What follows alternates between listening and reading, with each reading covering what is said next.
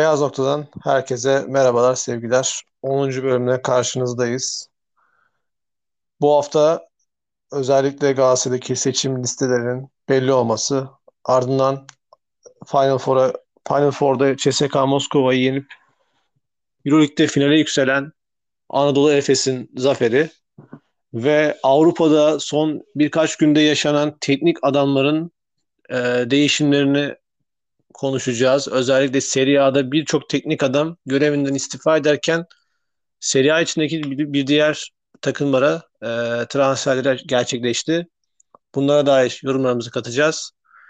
E, gündem yine yoğun baktığımız zaman. E, neler, neler söylersin Mert? Herkese merhaba. Bizi dinleyen herkese selamlar. E, ligler bitti ama heyecan bitmedi. E, yine konuşacağımız birçok konu var. E, öncelikle şeyle başlamak istiyorum ben. Altay Lig'e hoş geldin diyeyim. Şimdi aklıma gelmişken baştan söyleyeyim sonra da unutabilirim. Mustafa Denizli'nin böyle hikayesi olan maçları çok severim.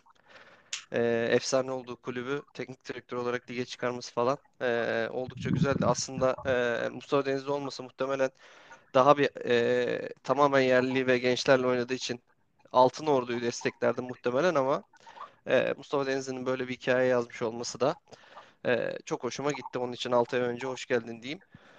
Onun dışında e, bir tebrikte FSP sene bu akşam e, ölüp ölüp dirildiğimiz son periyot sonrası e, çok e, kolay gözüken maçı çok zora soktuktan sonra e, son topta kazanmayı bildi. Son topu e, savunarak kazanmayı bildi. E, gerçekten e, maç CSK'nın eline yaklaşık 3 kere falan geldi son 2 e, dakika içerisinde. Onlar da doğru kullanamadı. Dönüşünde yani Larkin'in çok e, bu günün gününde değildi diyeyim bilmiyorum hani morale motivasyona bağlamak istemiyorum. İnşallah Biraz öyle değildir. Finalde tam tersini lakayt. görürüz. Efendim? Lakayt de biraz. Ya Larkin. e, Larkin de bu sene gene ya özelinde var böyle bir şey. E, o çok e, yükselen ivmeyle oynadığı geçen yıldan sonra e, bu sene Larkin çok sık düşüş yaşadı. Çok büyük düşüşler yaşadı. Dönem dönem toparlandı. Hani kalitesini zaten sahaya yansıtmak istediğinde bunu yansıtabilen bir oyuncu ama bilmiyorum mental bir problem mi e, ya da motivasyonla alakalı bir şey mi ya da e, sakatlıklar geçirdi onlara bağlı e, bir problemim var bilmiyorum ama maçı oldukça zora soktu. Özellikle o e, son iki servis yani son dört serbest atışı 2'de 1 2'de 1 atması bile e, Efes'in maçı koparamamasına sebep oldu. Ekran başında da bizi oldukça strese soktu. Ama CSK falan e, çok e, yani oyun disiplinden kopmayan belli bir şablonu olan e, takımlar e, yani 18 sayı falan onlar için hiçbir şey peş peşe 2-3'lük 3-3'lük bir anda farkı 10 sayıya 9 sayıya indiriyor.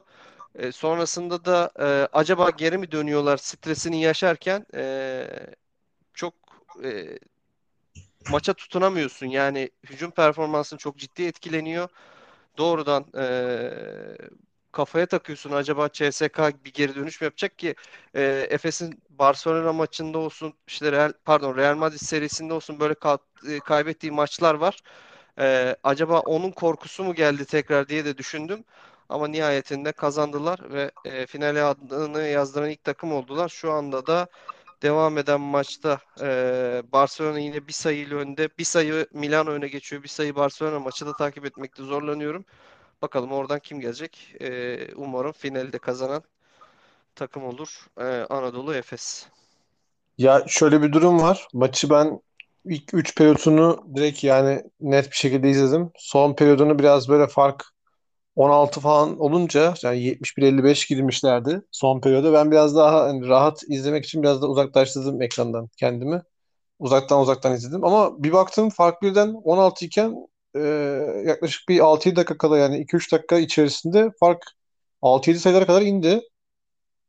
Dedim herhalde maç yavaştan gidiyor ama benim zaten maç öncesinde de yani Final Four'daki tamam Barcelona bu sene gerçekten çok muazzam bir kadrosu var ama yani Milano gelseydi Efes'e ben biraz daha rahat ederdim. Hani Milano'nun kadrosu iyi iyi bir takım Milano ama abi CSKA hani nasıl futbolda işte bir Bayern Münih, bir Real Madrid her sene buraların e, bilen bir takımsa CSKA da Euroleague'in aslında öyle bir takım. Yani yıllardır hep Final Four seviyesini gören, kötü de olsa bir şekilde orada finale kadar yürüyebilen bir takım olduğu için çok tehlikeli bir takım. Dediğin gibi belli bir sistemi, organizasyon olan bir takım.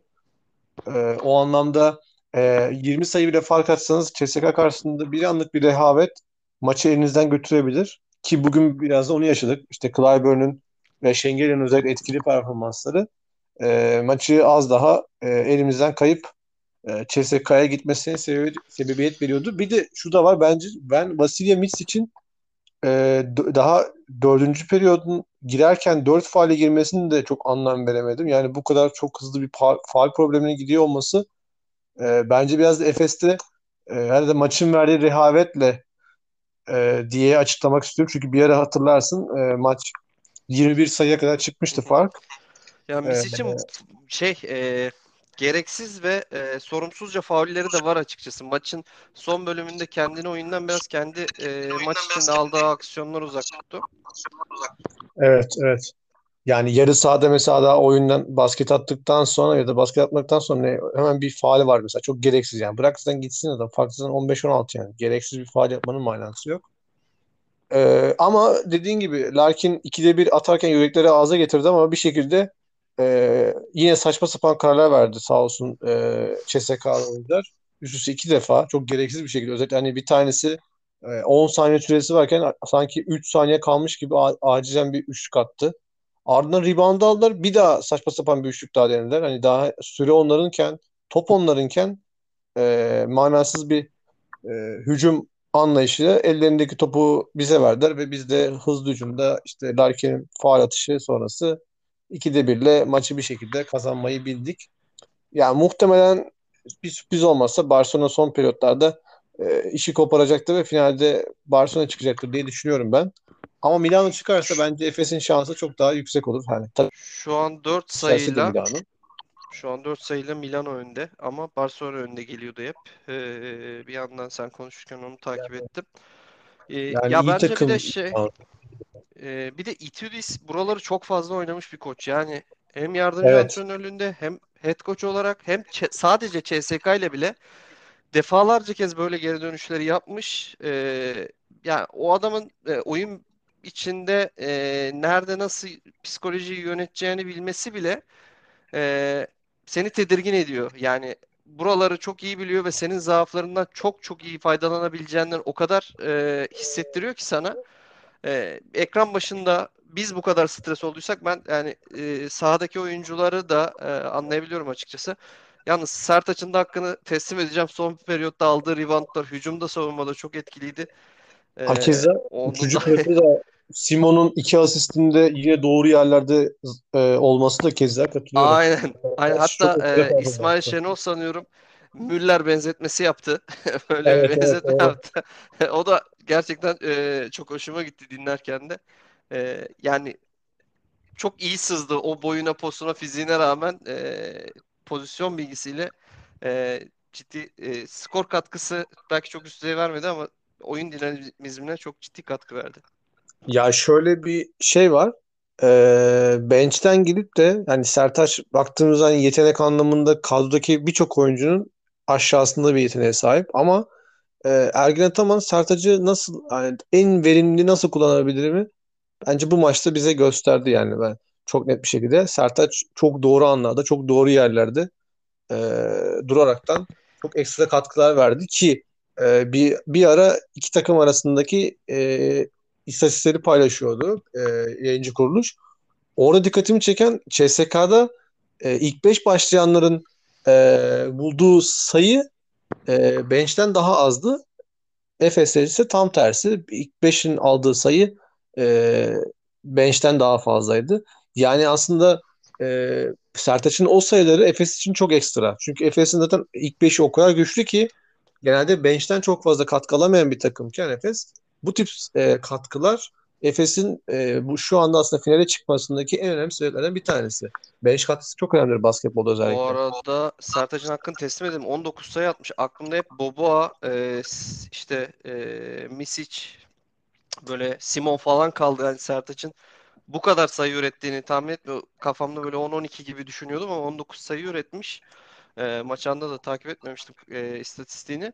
Gerçekten o da e, çok çok ciddi bir skor katkısı vermiş. İki sene önce şeyi konuşuluyordu. Bir buçuk iki sene önce böyle e, Dunstan'ın büyük sakatlık yaşadığı zaman e, aman ne yaparız işte Tibor Flies alındı doldurur mu falan. Sertaç isim olarak o koltuk için e, sadece böyle geçiş oyuncusuydu. İşte dakikayı dolduran, dinlendiren, e, sür, işte faul sıkıntısı yaşamasın diye e, oyundan bench'e alınan anlarda e, sadece e, üzerine düşeni biraz yapsın, orayı biraz idare etsin düşüncesiyle sahada olan bir oyuncuyken ki e, Galatasaray'dan itibaren bir potansiyeli olduğunu biliyorduk. Beşiktaş'ta biraz üstüne koydu. Ondan sonra o Efes'e gelmesi falan hiç tesadüf değil ama şimdi Dunstan gibi baskın bir oyuncunun e, arkasındayken de e, yani kimse sana böyle bir sorumluluk yüklemiyor ama şu an e, Efes kadrosunu özellikle bu sezon e, ve Şubat ayı sonrasındaki dönemi incelediğimiz zaman kim e, kilit oyuncu derse e, Dunstan mı Sertaç mı zannediyorum ki e, %90 %95'i e, Sertaç'ı söyler bu rol için. Ya gerçekten böyle e, Türk oyunculara da za- zaman zaman haksızlık yapılıyor. E, evet yani bu basketbolda böyle biraz Amerikalı oyuncuların çok baskın ve üstün oyunu olduğu bir oyun ve e, onlar üzerinden genelde e, oyuncular değerlendiriliyor ya da bir standart belirleniyor ama biz de e, çok kaliteli oyuncular üretip zaman zaman EuroLeague seviyesinde e, çok ciddi işler yaptığını görebiliyoruz. Bunlardan bir tane işte dönem dönem bunu Serkan Erdoğan yaptı, Kerem Tunçeri yaptı, işte İbrahim Kutluay yaptı vesaire.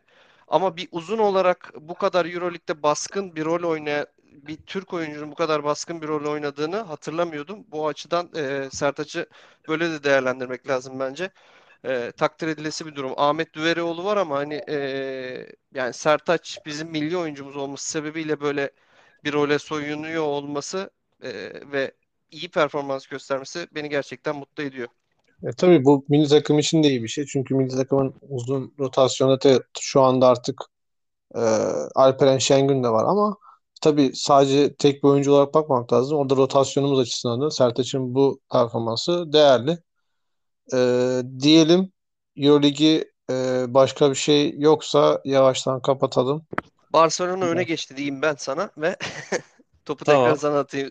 Ben finalde Barcelona olursa %50-50 diyorum ama eğer finalde Milan olursa ben %55-45 Efes diyorum. Onu da söyleyeyim tahminlerimde.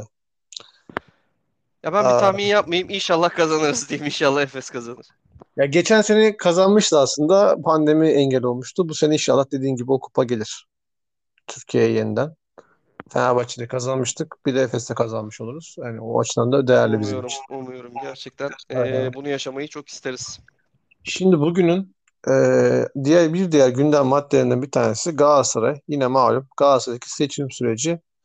Bütün adaylar e, yönetim kurulu listelerini verdi. Şu anda yanlış bilmiyorsam, yanlış olmasın 6 aday var.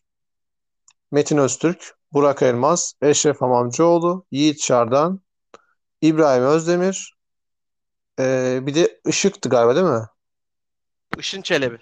Işın Çelebi, evet pardon özür dilerim. Işın Çelebi, 6 aday var. Galatasaray'ın tarihinde benim bildiğim yok 6 adaylı bir seçim. 4 adaylı oldu, 3 adaylı oldu, 5 aday dahi olmamıştı. 6 adaylı bir seçime giriyoruz ki Galatasaray tarihinde ilk kez yaşanıyor bu durum. Normalde sen de biliyorsun genelde kırmızı, beyaz, sarı pusuları olurken muhtemelen bu durumda hiçbir şeyde pusula olmaz diye düşünüyorum. Çünkü 6 tane renk bulmaları lazım. E, isimler üzerinden değerlendirecektir listeler. E, senin bir takım düşüncelerin vardı bu konuyla ilgili. Ben yorum yapmayacağım. Sadece senin e, bu konu hakkında ekstra e, fikirlerin olduğu için sana ayırıyorum bu bölümü sadece. E, sendeyiz. Ee, yani şöyle bir tane divan kurulu üyesi bir tanıdığımız falan olsa ve genel kurulu üyesi olsak biz de yönetimlerden birinde kendimize yer bulabilirmişiz gibi düşünüyorum açıkçası. Ee, yani aday olabilirmişiz en azından. Ee, Galatasaray artık öyle bir hale geldi ki e, herkes ben neden başkan olmuyorum ki sorusunu e, kendisine soruyor olmalı. Ya en fazla 4 aday olduğunu hatırlıyorum geçmiş seçimlerde. Onlardan da bir tanesi galiba seçim Ünal Aysal'ın seçildiği dönemde 3 adayla girildi son seçime diye aklımda kaldı. İlk seçildiği dönemde. Ee, bir Dursun tane Özbey'in değnek. Ocak ayı dönemi var ya. Ocak ayındaki seçimi. Evet. Dursun Özbey. Hatırlıyorum. O zaman 4 vardı day. Onu hatırlıyorum. Yani 4 aday 3'e indiğini ben de bir ara hatırlıyorum. 4 adayla seçime de girilmiş olabilir. Ee, ondan da emin değilim ama yani bu kadar 6 tane aday e, çok çok fazla. Ee, yani bir ülkeyi yönetmek için bile 6 tane partinin e, aynı anda o genelde. koltuğa talip olduğunu duymuyoruz ama burada bir koltuk var ve e, 6 Türkiye'de tane dört oluyor. 6 tane e, farklı yönetim kurulu bu görevi biz yaparız diyorlar. Ya bana komik gelen şey şu. Ya bu başkan olmak isteyebilirsiniz. Her yiğidin gönlünde bir aslan yeter. Galatasaray başkanlığı da evet e, çok önemli bir sorumluluk ve herkes e, muhtemelen tüm e, genel kurulu üyeleri ya da divan kurulu üyeleri hayalinde e, o koltuğu canlandırmıştır. Buna çok saygı duyuyorum. Ama bu kadar hazırlıksız şekilde ya abi ortalık boş ben niye Galatasaray başkanı olmuyorum ki deyip sağdan soldan adam toplayıp seçime hadi biz de aday olalım demenin e, Galatasaray'a yapılmış çok ciddi bir kötülük olduğunu düşünüyorum. Ya Galatasaray böyle bir kültürün e, devamı. E, hep söylenir ya Galatasaray'da seçimler bayramdır işte demokrasinin e, gövde gösterisidir. Aslında herkes dosttur. Seçimde birbirine rakip olur, gider çiçek pasajında oturur falan filan. Abi öyle bir durum yok ama işte burada. Yani burada herkes ve e, bu işi çok dostane de yürütmediklerini görüyorum. E, Evet evet. bilmiyorum. Son Çok son sanki özellikle Ottoman Otel'deki yapılan Ünal Aysal'ın e, vesairenin katılmış olduğu toplantıda Eşref Hamamcıoğlu ve Burak Elmas'ın davet edilip diğer hiçbir adayın oraya davet edilmemesi hani özellikle bence burada e, Metin Öztürk'e bunun yapılmamış olması çok ayıp. Hani diğer üç aday zaten sonradan ertelendikten sonra bence aday, aday oldukları için diğer üç adayı ben açıkçası çok kale almıyorum. Yani yapılan yani onlar net bir şekilde bence e, ne derler illegal bir aday benim gözümde öyle söyleyeyim yani en hafif tabirle.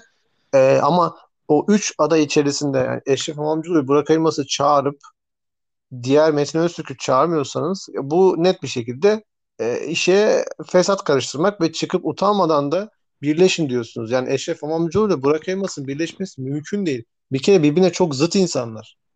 Ve Burak Elmas'ı Ozan Korkut döneminde yaptığın olduğu için e, katılmayacağını söyledi ve biz dedi tek adaya gireceğiz.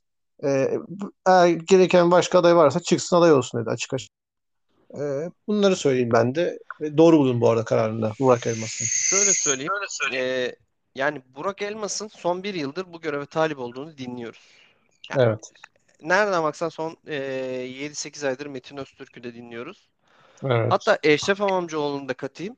Eşref Hamamcıoğlu'nun da Mart ayından beri e, bu göreve talip olduğunu biliyoruz. Yani bu Ocak beri insanlar konuşuyoruz hatırla 20, hatta o zaman 20 seçim varken bile. 29 Mayıs 29 Mayıs seçimine bu insanlar yaklaşık 6 aydır, 8 aydır, 1 senedir belki de daha uzun süredir başka listelerle beraber de çalıştı çünkü Burak Elmas. Evet. Adaylar. Ve bir hazırlıkları var. Ha, hayata geçirebilirler, geçiremezler. Bu noktada gerçekten tartışılması gerekenin bu olduğunu düşünmüyorum. Bir hazırlıkları var. Ee, ellerini taşın altına koymayı çok çok önceden hayal edip buna zaman ayırıp, mesai harcayıp, ee, fikirler geliştirip kendilerince bir çaba ortaya koydular ve bu koltuğa aday oldular. Ee, ya burada asıl kırılma noktası şu anki mevcut yönetimin ya ben bu seçimi önce seçim yapıyorum deyip sonra seçimi iptal edip ki seçimi ertelese e, hiç e, kendi yönetim kurulundan e, herhangi bir aday çıkmadığı ve bir liste teslim etmediği için kendi e, kurullarında ve yönetim kurulunda görev alanların başka bir listede olması söz konusu olmayacaktı. Seçimi iptal edip ondan sonra tekrar e, adaylık başvurusu toplayıp kendi şu anki e, Mustafa Cengiz yönetiminde ve kurullarında görev alan 17 kişiymiş zannediyorum 16 ya da 17 kişinin Yiğit Çardan e, yönetiminde tekrar göreve talip olması. Ya siz şimdi kimin neyle bu seçimin iptalinin e, dürüstçe e, geçerli alınmış bir karar olduğunu anlatacaksınız. Ben e, ikna olmuyorum. Kimi nasıl ikna edeceksiniz? Yani e, siz bu seçimi iptal ederken kendi adayınızı çıkarmak için yapmadığınızı kime nasıl anlatacaksınız? Ben çok net şekilde o süreçte bir aday bulamadıklarını, e, Abdurrahim Albayrak'ın e, kamuoyunu yokladığını ama kendisi başkan adayı olursa kazanamayacağını çok net fark ettiğini, Mustafa Cengiz e, Allah şifa versin sağlık durumları nedeniyle ki sağlığı yerinde olsaydı hiç kaçarı yoktu. %100 aday olacaktı bence. Ya adını bile anmamak lazım artık. Yeter ben duymak da istemiyorum kendisini. Kendisi bu göreve talip olacaktı. E, baktılar ettiler. Adnan Polat'ın kapısını çaldılar. Adnan Polat o bu derken ki Adnan Polat'ın olduğu Yiğit Çardan'ın listesindeymiş. En son Yiğit Çardan'ı e, göreve getirdiler. Bugün mevcut e, yönetimde de görev alan hanımefendilerden bir tanesi e, listeler teslim edildi. Hepimize hayırlı olsun diye tweet atmış. Tweet'in altında yoruma kapatmış, cevaplara kapatmış. Evet. Ya gerçekten komik. E, kapalı sırça köşkünden çıkmadan kimsenin ne söylediğini duymadan e, yorum yapmasına müsaade etmeden e, adaylık açıklıyorsun. E, Yiğit Çardan'ın söyledikleri daha komik. Ben e, bu göreve aday olmayı düşündüğümden beri uyku uyuyamıyorum dedi. Uyku uyuyamıyorum dediği şey herhalde bir haftadan falan bahsediyor. Aynen Yani öyle. Galatasaray Başkanlığı'na aday olmak akşamdan sabaha, geceden gündüze ya birileri seni gaza getirince hadi aday olalım denecek bir koltuk mu? Bu kadar e, basit görülüyorsa bu görev e, gerçekten seçim de yapılmasın ya. Seçim de kurayla belirlesinler yani. Tavsiyem o. E, madem bu kadar kolay, e, herkes aklına esen ben bu görevi yaparım deyip aday olabiliyor. Yapmasınlar abi o zaman. Genel kurulda 8 bin üye var. Divan kurulu üyesinde kaç bunların işte 2000'i divan kurulu üyesidir 1500'ü. 1500 kişinin içinden çeksinler kurayı sırayla başkanlık yapsınlar. Madem bu kadar basit üzerine düşünülmesine gerek yok. Bugün bana derler, yarın Kemal gitsen Galatasaray başkanısın derler, öbür gün başkasına söylerler. Galatasaray Ki, bu şekilde yönetilir. Yani ki yaptıkları aynen şu şu anda. Başka bir şey değil. Ee, buyur sen araya gireceksin galiba. yo yaptıkları dediğin şey öyleler yani. Öyle Dedin yani şunları şunları şunları böyle yapıyorlar ki öyleler. Yani genel olarak da oturup e, Twitter'da Space'ten oturup konuşup veya tüm Clubhouse'da konuşup bir takım kişilerle oturup arka planda bir ayarlamalar yapıp toplantılar yapıp 6 kişi değil de 2 kişiye birleşin aday olun çıkın kazanın bitti yani bu. Türkiye'de genelde zaten seçim kültürü böyle biliyorsun yani. 4 kişi aday olur seçim günü bir kişi çıkar adaya. Nasıl oluyorsa bu iş. Yani 4 kişi 4 kişi çıkın abi. Hiçbir gücünüz yok. Hiçbir cesaretiniz yok. Madem inanmıyorsunuz. Madem inanmıyorsunuz niye aday oluyorsunuz oraya yani? Olmayın o zaman. Ama burada yapılan şu e, ertelemenin 3 adayı çıkarmak için ve diğer esas ana diğer 3 adayın oylarını eritmek için yapılan bir operasyon olduğu çok açık ortaya çıktı işte bu dönemde. Bunun başka izahı yok. Ya bunu yapıyorsan sen çok art niyetlisin abi. Çok hani Galatasaray falan geç sen çok net bir şekilde bir e, kulübe veya camiye ve bir kuruma ihanet ediyorsun yani. Çok net adı bu Yani yani. derdi, derdin kulübün çıkarlarını korumak falan değil. O koltukta oturmaya devam etmek. E, tamam işte ihanet Çünkü ya çünkü abi düşünsene sen e, iş adamısın ya da yani bu ülkede milyonlarca iş adamı var. Herkes bir yerlerden bir şeylerin ekmeğini kazanıyor. Ya Evet. bugün irili ufaklı herkes bir yerlerde çalışıyor. Ama Galatasaray Kulübü Başkanı olduğun zaman Türkiye gündeminde en çok konuşulan 5-10 kişinin arasına giriyorsun. Protokoldeki yerin devlet başkanlarıyla görüşüyorsun. İşte ya o, o bir ego zehirlenmesi bence ve şu anda o statüyü kimse kaybetmek istemiyor. Abdurrahim Albayrak bugün Galatasaray yöneticisi olmasa adını kim duyar abi? Nerede duyarız yani? Aynen öyle. Aynen Alır öyle. kendi araba işlerine altur maltur devam eder yani. Kimse de dönüp bakmaz abi sen ne yapıyorsun diye. Evet. Ya onun Evet. için kimse bu koltuğu bırakmak istemiyor. Burada Yiğit Çardan'a gelmek istiyorum. Ee, bilmiyorum çok e, muhalefet nasıl seçti e, başkan olacak kişiyi ama yani görevden e, görev süresi dolup yönetim kurulundan çıktıktan sonra Galatasaray kulübüne haciz gönderip e, bloke koyduran birini Galatasaray'a başkan seçmeyi düşünmek e, güzel bir hayal. Tebrik ediyorum arkadaşları Yiğit Çağrı'danı bu göreve layık gördükleri için. Zannediyorum kendisi sonradan Kasımpaşa'da da yönetim kurulunda görev almıştı. Ya Kasımpaşa'ya başkan olmadı bak yönetim kurulunda görev aldı diyorum. Ama Galatasaray başkan adayı oluyor. Bunlar bana biraz ironik geliyor. Ya umuyorum eee, genel kurul bunları bu şekilde değerlendirebilir. Bir sözüm de şu Ottomans Otel toplantısına eee, oradaki eee, üyelere yani Galatasaray'ın akil insanlarına hani herkesi topluyor. Metin Öztürk'ü çağırmamalarının sebebini ben şey diye düşünüyorum. Metin Öztürk pazartesi günü gitti listesini teslim etti. Hiç son dakikalara falan kalmadı. Zaten o toplantı yapıldığında Metin Öztürk listesini divan kuruluna verdiği için artık o saatten sonra birleşecek bir şey kalmamıştı. Ona bağlı olabilir diye düşünüyorum. yo, ben genel olarak yanlış bulduğum için söyledim tamam. Yani Metin Ama Öztürk bunu ben zamanlamasını çok yanlış buldum. Bu seçim zaten bu, bu, bu toplantının 7 Mayıs'tan falan önce yapılması lazımdı. Evet, evet, Herkes daha bana 3 adayla gelinirken o sürece bir dakika arkadaşlar ne yapıyorsunuz denmesi lazımdı. evet. Katılıyorum. Daha doğru oldu en azından. Yani lehine çekilmeler olur mu? Ben Metin Öztürk'ün çekileceğini düşünmüyorum. Eşref Hamamcıoğlu'nun çekileceğini düşünmüyorum. Ben Işın O, Çelebi falan ben sana söyleyeyim bak Işın Çelebi, İbrahim Özdemir falan Eşref Hamamcıoğlu'yla birleşebilir bu arada. Onu da söyleyeyim. Hiç şaşırmam yani birleşsin. ya birleşsinler. 50-50-100 oy diyeyim ben sana. Ben Yani öyle işte görüyorum. yani. Hani üçünün toplamı Ha, 500 oy. ama Eşref. Hamamcıoğlu'nun seçilme şansı var mı? Ya Metin Öztürk, Burak Elmas bence aynı ekol. Keşke ikisi tek liste girselerdi. Bugün Galatasaray taraftarının da içi rahat olurdu. Divan kurulu yani genel kurulu üyelerinin de içi rahat olurdu. Ee, Ya öyle. açıkçası ee, kim olur bilmiyorum. Eşref Bey'in sözlerine katılmıyorum ve düşüncelerine özellikle Burak Bey beni, işte Burak Elmas beni aradı, Metin Öztürk beni aradı, başkanım siz ne derseniz o olur falan gibi bir açıklama yaptı. Ya Sonrasında iki aday da biz hiç görüşmedik bile ne alaka falan dedi. Ya öyle komik olaylar yaşandı. Ya e, Eşref Amamcıoğlu'nu bilmiyorum. Bir tane bile genel kurulu üyesi. Ama ben Galatasaray genel kurulunu anlayamıyoruz ki abi. Twitter'dan bakıyorsun ayrı şey. E, sosyal medyadan, diğer sosyal mecralardan, gazeteden bakıyorsun ayrı şey. Seçim sonuçlarını ve genel kurulu üyelerinin e, divandaki konuşmalarına bakıyorsun. Onların gündemi apayrı. Yani çok ayrı dünyalarda yaşıyoruz e, gibi ya geliyor bana. şöyle bir şey var. Onları ben birkaç defa dinledim. İşte bu Clubhouse falan filan muhabbetinde. Şimdi onların esas ana sorunu şu abi. Kulüpteki bir takım tüzüksel sorunlar. Bir. İşte Galatasaray Adası. iki. Bu Kemerburgaz Florya süreci. Üç. Hani Galatasaray futbol takım falan onlar için böyle dokuzuncu onuncu sırada. Öyle söyleyeyim. Yani ana Ya abi kulübün yine öyle takım olsun da ama yine öyle olsun da sen spor kulübüysen ya 10 hı, milyon TL bütçeyle bir sezon basket takımını yönetemeyeceğini hayal edebiliyor olmalısın diye ya düşünüyorum yani. onların işte onların işte bu konuda kızdıkları nokta şu ne söyleyeyim mi? Yani gelen yönetimlerin hiçbirinin bu konuda oturup bir plan çerçeve yapmadan gazını almak için söylemiş oldukları sözler. Bu konuda hak veriyorum. Doğru söylüyorlar.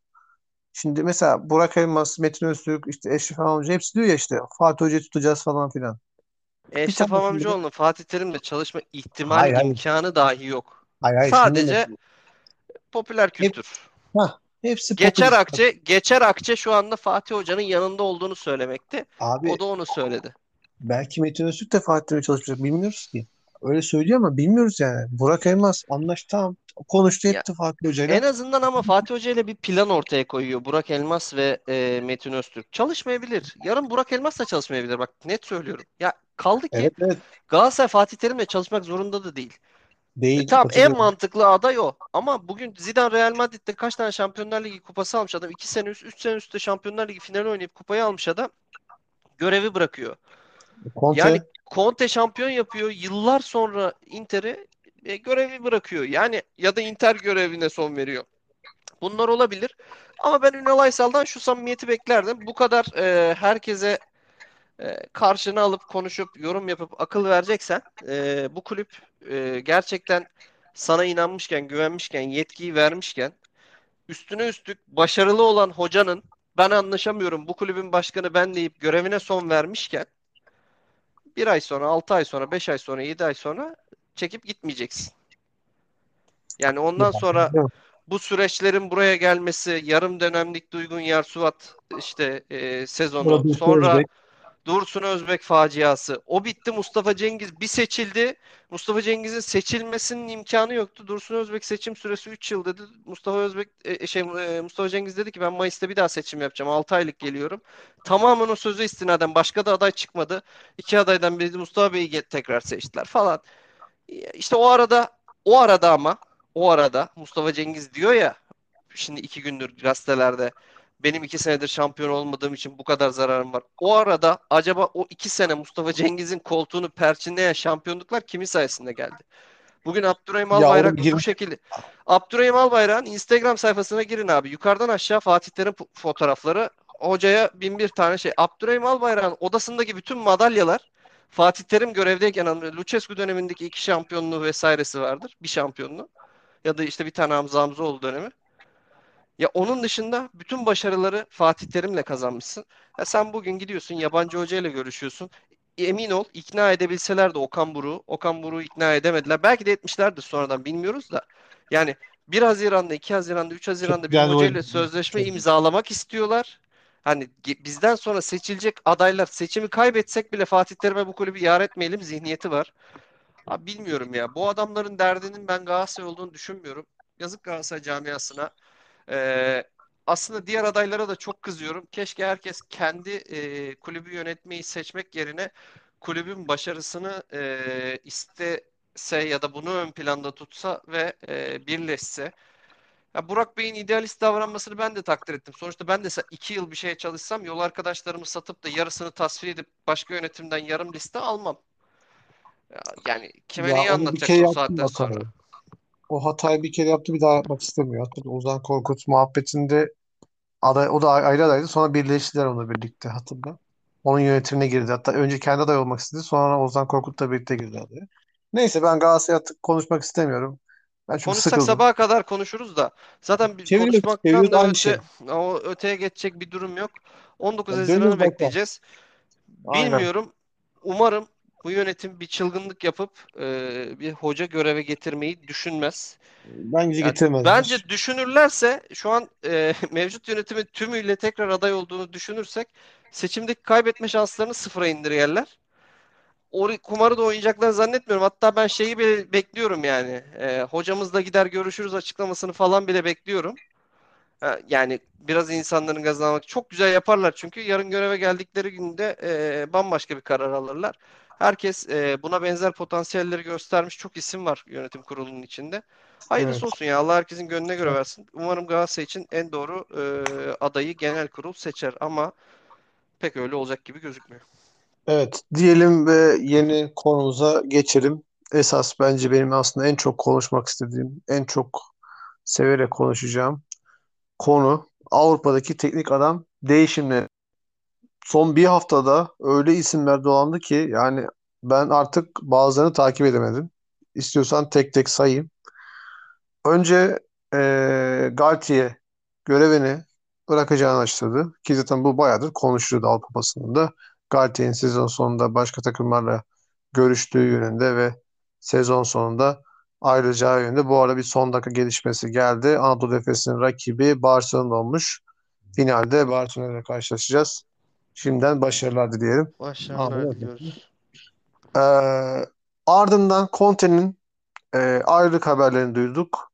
Bunun sebebi neydi? E, Çinli yatırımcılar devletten gelen artık e, yatırımlarınızı küçültmeye bakın. Biz size desteğimiz artık bundan sonra olmayacak. Çok fazla bir kazanç sağlamıyorsunuz.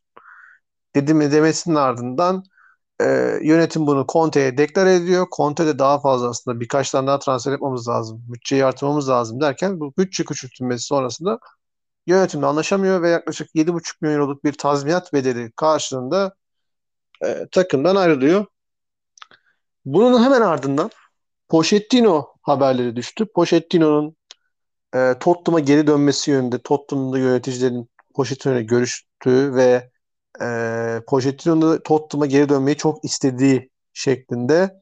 Sonrasında Fransız basında e, sportif direktörü Leonardo'nun e, daha yeni görüşme yaptığını, öyle bir şeyin olmadığını, bu konuda PES, e, PSG yönetiminin rahat olduğunu söyledi.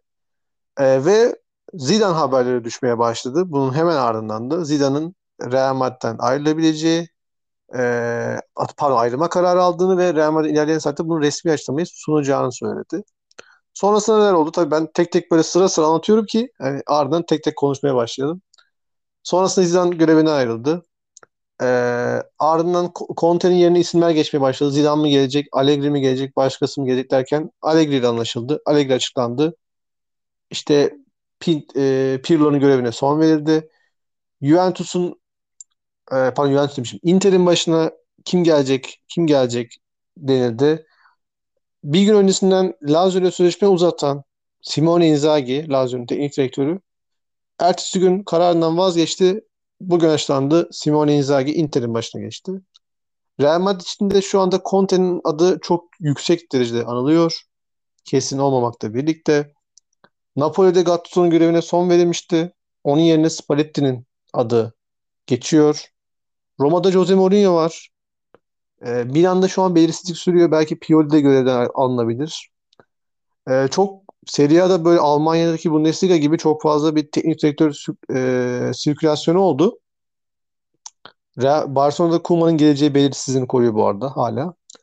Ee, ve Galtier de şu anda Nice'le anlaşması çok yakın. Ee, Lyon'un teklifini reddetti. Son gelen bilgiler bu yönde.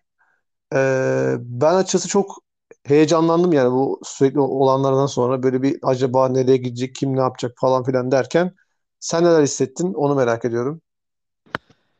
Yani kim nereye gidiyor takip etmekte oldukça zorlandım. Şimdi sen eee, sayarken bile amma fazlaymış diyor, diyordum içimden. Yani bu o oraya gidiyor, bu buraya gidiyor. Yani burada eee, öncelikle Juventus camiasına göz aydınlığı dilemek istiyorum. Pirlo kararıyla Dünya tebrik ediyorum. Geç kalınmış Pirlo kararıyla. Eee, tüm camiaya hayırlı olsun. E, Allegri ile özledikleri başarılara e, kavuşacaklardır. Ama tabii ki e, Ronaldo'yu da kaybedecekler gibi duruyor. E, keşke Allegri Ronaldo ile beraber çalışabilseydi. E, sonra benim için sürpriz olan e, Lille'in hocasının e, ga- e, yani şey Şampiyonlar Ligi'ni beklemeden e, sezon bittiği gibi gö- yani görevinden istifa edeceğini açıklaması ya da yollara ayrılacağını açıklaması. Düşünmedi bile. Çok önceden e, hazırmış ve zannediyorum sen de daha önceden belirtmiştin.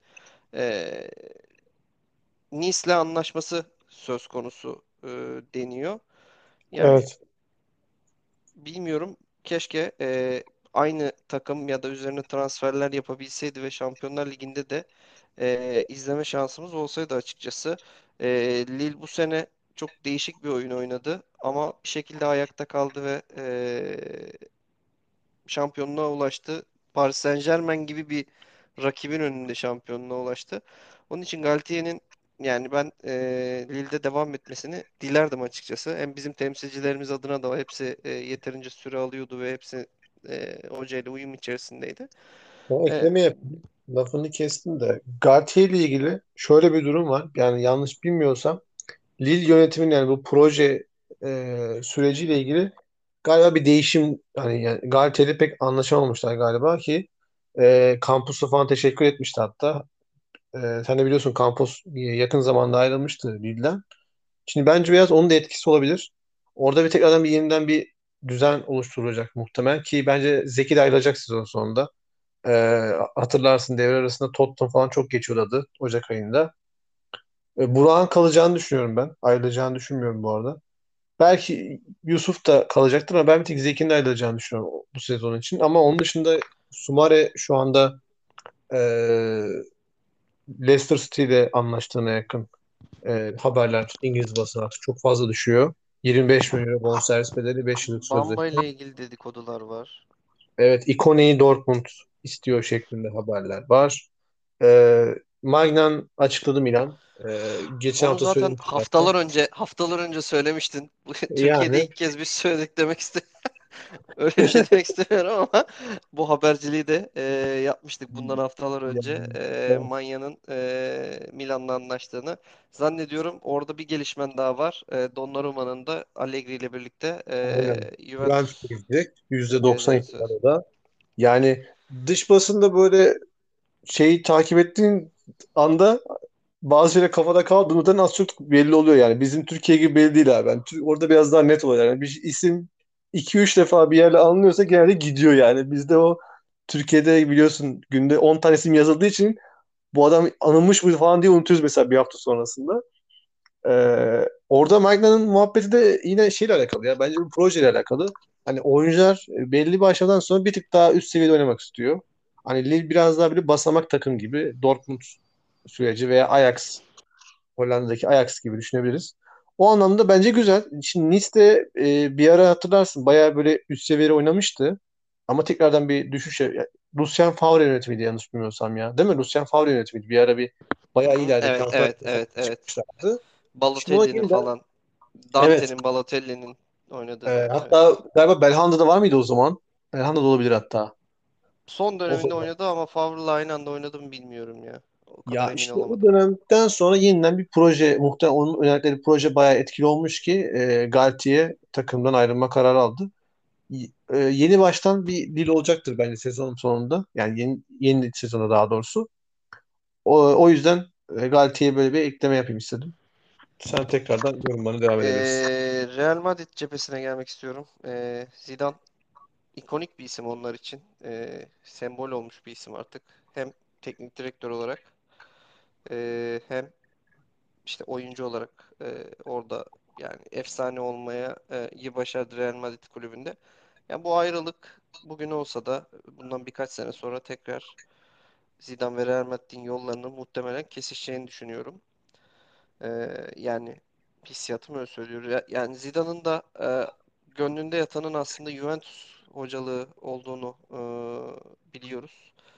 Ama şu an Allegri ile anlaştılar gibi duruyor. Zidane sezonu muhtemelen hiçbir takımda başlamayacaktır.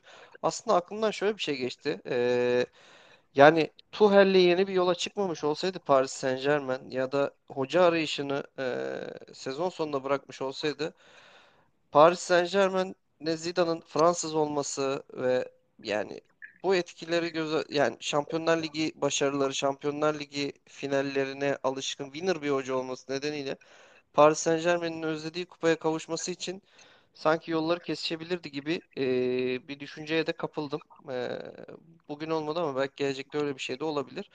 Onun Şöyle bir dışında burada Simeone Inzaghi ismi beni biraz şaşırttı. Zidane'a bir ekleme yapayım. Zidane'la ilgili de bugün şöyle bir bilgi aldım abi. Yani dış basından. Zinedine Zidane'ın Fransa milli takımına başını da geçebileceği deniliyor. Yani eğer olası bir başarısızlık halinde Döşam'ın sonrası için Fransa milli takımına geçebilirmiş. Yani öyle bir ihtimal de konuşuluyor. Ya bana Eğer hocalığı anlaşamazsa. şimdi Şampiyonlar Ligi bu uzun lig maratonları e, El Clasico'lar falan büyük maçlar düşününce böyle milli takım hocalığı bana biraz emeklilik öncesi basamak gibi geliyor. Ya çok öyle kafam ama çok kafamda eşleştiremedim ama mutlaka hani sen söylüyorsan e, doğrudur bu dedikodu. E, belki birkaç sene öyle devam edip e, bir Dünya Kupası tecrübesi de kazanmak ister ya da bir Dünya Kupası'nı da müzesine e, futbolcuyken aldığı gibi antrenörken almayı da isteyebilir. yani Ee, bakalım nasıl bir hikaye olacak orada da.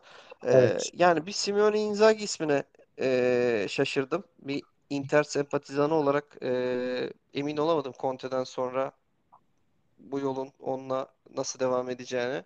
Bir tık düşük seviye. var. Katılıyorum. Yani Ben şüphelerim var. Ama Lazio'da yaptıkları da aslında boş değil. Ee, hatırla Lazio değil. onun Evet, içinde evet. e, çok daha kötü takımdı ama e, düzenli bir üst seviyede artık üst sıraları artık bayağı ciddi ciddi zorlayan e, belli bir oyun yapısı olan ve onda da e, bence gayet başarılı performans gösterdi. Özellikle Immobile'yi inanılmaz bir seviyeye çıkardı oyununda. Milinkovic Savic'i muazzam bir noktaya çıkardı. Ve De Vrij Lazio'da e, şu anda Inter'e transferi sağlayan e, isimlerden bir tanesiydi. E, yani heyecan veriyor bence. Ama tabii Conte kadar üst düzey bir ve birçok şeyi başarmış Ya, bir teknik adam değil. O Inter'de konuda tabii yaprak ki dökümü devam edecektir muhtemelen. Lukaku'nun da ayrılacağı ee, söyleniyor. Ee, yani bak bunu ben kaçırdım. O nereye gidecek? Ya bir Barcelona dedikoduları geçti. Onun dışında eee, Real Madrid Barcelona ikisi için de İspanya Ligi takımlarıyla anıldı. Ama eee, ben bu bütçe azaltmasıyla birlikte eee, ve Conte'nin ayrılığı, Conte ile Lukaku'nun çok ciddi bir bağı vardı. Eee Lukaku'nun da ayrılabileceğini düşünüyorum. Eee, bilmiyorum gerçek olur mu, gerçekleşir mi?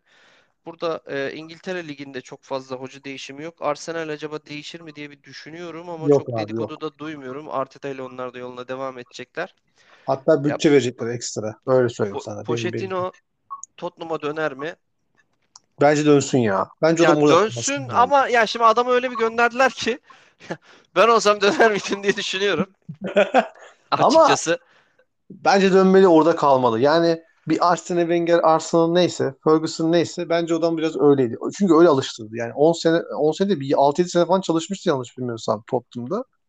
Ya Yedinci bence senesinde final kalmalıydı. oynattı galiba.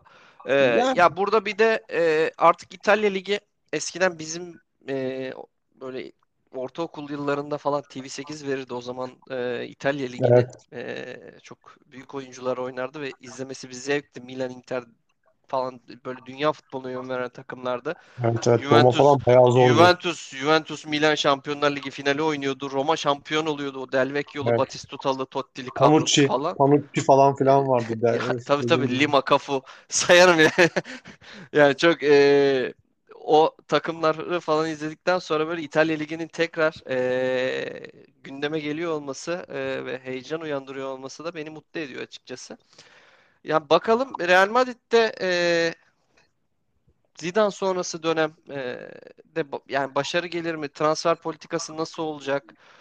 Onlarda da Benzema çok iyi bir sezon geçirdi ama e, artık e, Modric yaşaldı, Ramos yaşaldı. E, onların da yeni bir yapılanmaya daha genç, daha başarıya aç e, ve e, yıldız olma potansiyeli yüksek oyunculara yönelmesi gerekecek.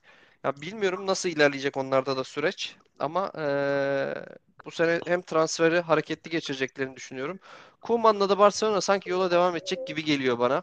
Yani onlar evet şampiyonluğu kaçırdılar ama e, Messi ile Koeman da iyi anlaşıyor. Messi kalmaya karar verdi falan. Agüero geliyor şimdi. Oradaki Messi ile anlaşabilecek hoca bulmak da zor onlar için biraz. Onun için bunu söyleyeceğim. Şimdi orada bence Laporta'nın esas göz ağrısı Xavi abi. Ama Xavi de e, El Saad'la sözleşmesini uzattı. Yani muhtemelen ki e, tam anlaşamadılar. Anlaşmış olsalardı ben Xavi'nin Barcelona'nın başına geçeceğini düşünüyordum. Yani Koeman'ın yerine. Koeman'ı net göndereceklerdi yaşanan son e, bu sonuçların ardından. Ama en son yaptığı açıklamada Laporta şey dedi. Ee, şu anda bir sorun yok gibi görünüyor dedi. Ama dedi, son kararımızı işte yönetim kuruluyla alacağımız önümüzdeki haftalarda e, sonrasında bir basına duyuracağız. Zaten transferimizi de açıklayacağız dedi. Birkaç transferimiz de var dedi. O yüzden transferi biliyoruz. Nedir? Agüero e, gibi şu anda. Bir de Wijnaldum var. 4 yıllık bir anlaşma. Wijnaldum alacaklar. Yani 3 evet. isim var zaten şu anda bitirdikleri. Onları açıklayacaklardır. Wijnaldum deyince Ozan da Liverpool'da devam etmiyor da bu, bu da beni çok üzdü e, açıkçası. Ozan için de muhtemelen Ozan da Leipzig'e gidecek abi. Görünen o yani. Yani çünkü stoper iki tane adam gönderdi şey Leipzig. Hem Upamecano Bayern Münih'e gitti hem Konate Liverpool'a gitti. Şu an o bölgede eee, bir tane stoper var. Onun adını unuttum şu an ya. Ben de Leicester dedikodusu duydum. E, Çağlar'ın Yani yanına Ozan da var. Doğru. öyle bir şeyler duydum. Bakalım inşallah ben İngiltere'den kalmasından yanayım ama Ben e, biraz hem istiyorum ya. hem fizik gücü yüksek e, hatta arada bir İtalya olursa güzel olur ona çok şey katar. Hem fizik gücü yüksek hem tekniği kuvvetli İngiltere'de fark yaratabilecek bir stoper olduğunu düşünüyorum. Ama Liverpool'un çok çalkantılı dönemine denk geldi ve sakatlık yaşadı son evet, düzlükte. E, yani keşke devam edebilseydi ama e, Ozan daha yaşı çok genç. Tekrar bir sıçrama daha yapabilir. ben şunu düşünüyorum şimdi. Şimdi Leicester dedin ya. Şimdi Leicester'da Çağlar birinci stoper. Ee, Johnny Evans var ama Evans'ın yerine de artık oraya şey var. Fofana da ekleyebilir. Fofana da bayağı iyi bir stoper. Yani orada Ozan yine yedek kalabilir abi. Eğer tabii Çağlar veya Fofana gitmedi, gitmezse. 3-4-3'ü onlar güzel oy- yani 3-4-3 oynadıkları da çok maç var. 3-4-3'ün sağına da düşünüyor olabilirler Ozan'ın. Ee, Ama yani alternatifli kadroda. yani Ki Avrupa kupalarında da olacaklar. yani şey diye söyleyeyim. Ha, Leipzig'deki stoper buldum. Mukiele. Leipzig'e giderse Leipzig'de de şimdi Mukiele var. Başka da hani orada net bir stoper yok şu anda. Bir de Orban var galiba. Ha, evet Orban Zaten var. Leipzig'in stoperi de şeyle anlaşmış. Barcelona ile yollarını ayıran öyle mi? Yanlış hatırlamıyorsam öyle bir şey duydum ama. Hangisi? Şey mi? Umtiti mi? Kim? Yok.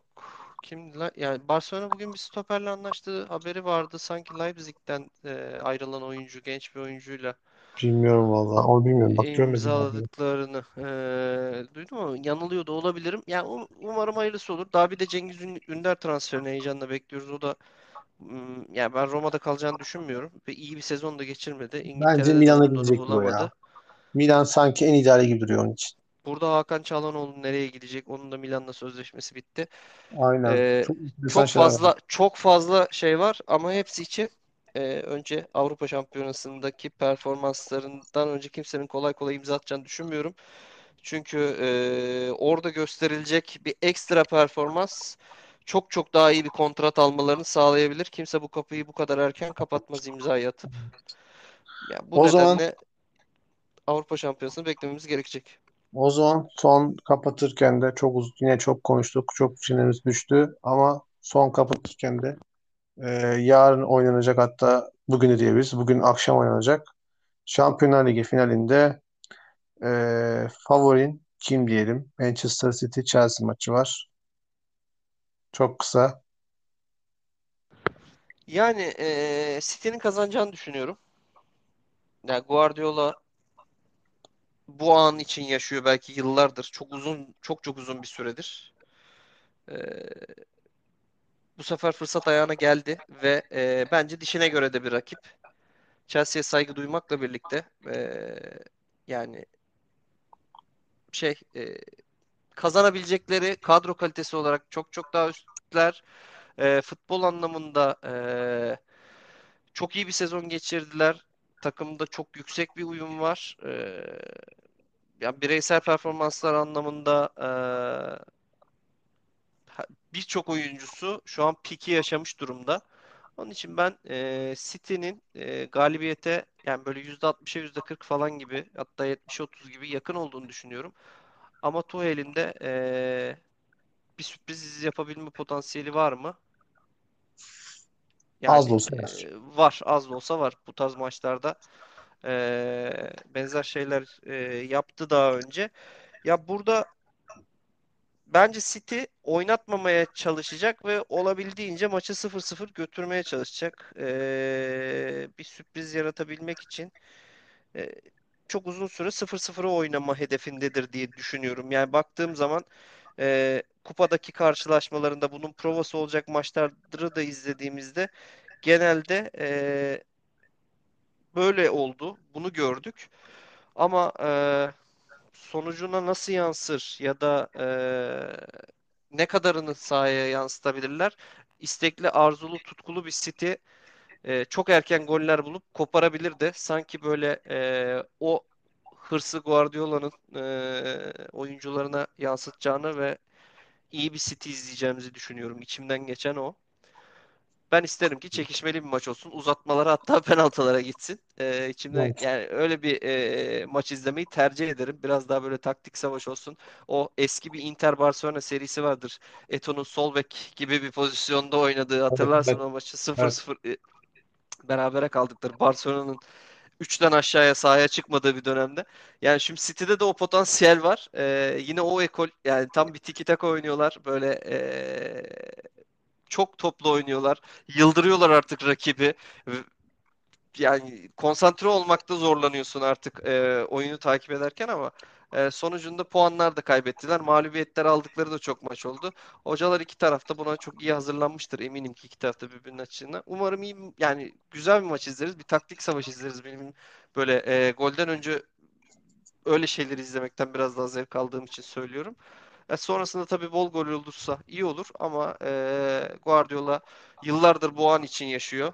E, ben çok uzun süredir bu maçı e, kafasında oynattığını düşünüyorum. Hatta ligin e, son beş altı maçını da e, şampiyonluğu artık garanti gibiydi çünkü City bu sene çok erken kopardı.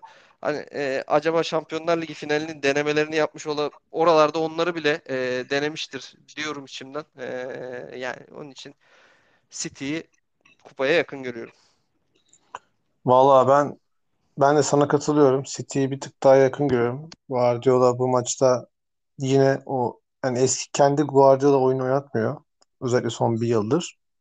Ee, daha doğrusu bir yıl demeyeyim. Bu sezonun onuncu haftasından itibaren. Kendi oyunun zıttında bir oyun buldu.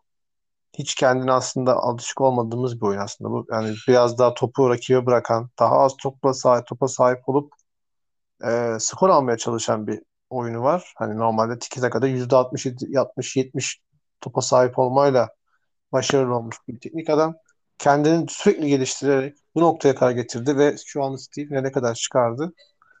E, ben çok e, zor bir maç olacağını düşünüyorum. Yani Tuchel çok e, bu tip konularda ne yapacağını bilemeyeceğimiz bir adam. Özellikle Chelsea ile mükemmel bir uyum yakaladığını düşünüyorum. Yani bence Paris Saint-Germain'deki performansından çok daha e, başarılı bir dönem geçirebileceğini düşünüyorum Chelsea'de ki ilk senesinde muazzam bir iş başardı şu anda. Gelir gelmez çok ciddi dokunuşlar yaptı. Evet sana katılıyorum. Yani şey yani hiç beklentimiz bu kadar değildi. İlk seneden daha doğrusu böyle değil. Belki ilerisi için bu beklentimiz vardı çünkü e, hem Alman ekolünden gelmesi hem de kendi e, Chelsea'nin içerisinde, Chelsea'nin takımın içerisinde bulunan önemli Alman futbolcuların da performansını artıracağını düşünerekten bunu beklentimiz bu yöndeydi ama çok kısa sürede çok önemli işler başardı.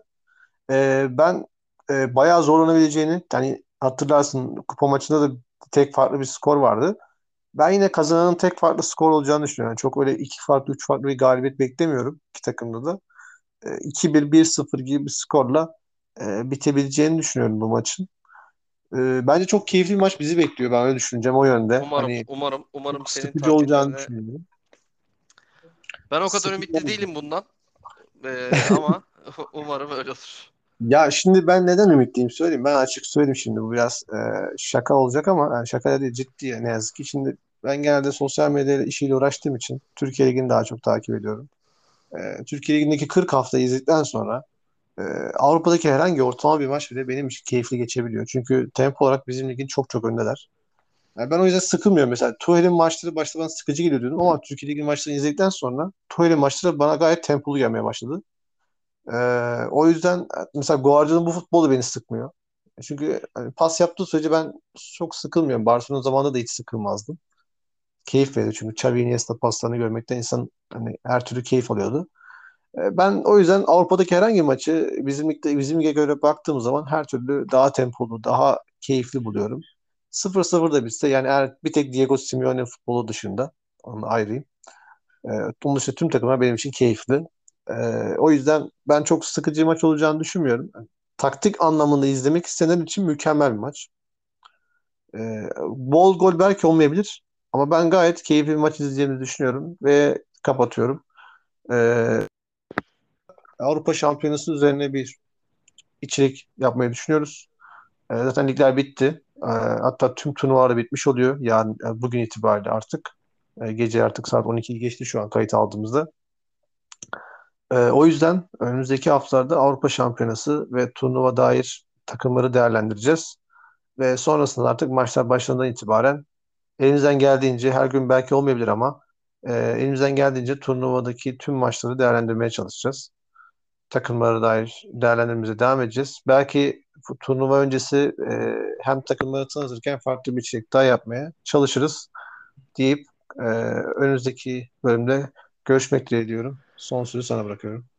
Sabırla bizi dinleyen herkese çok teşekkür ediyorum. Ee, yani sezon bitince konular azalmadı. Arttı aksine çok daha uzun e, programlar oluyor. E, herkese çok teşekkürler. E, haftaya bir sonraki programda görüşmek üzere.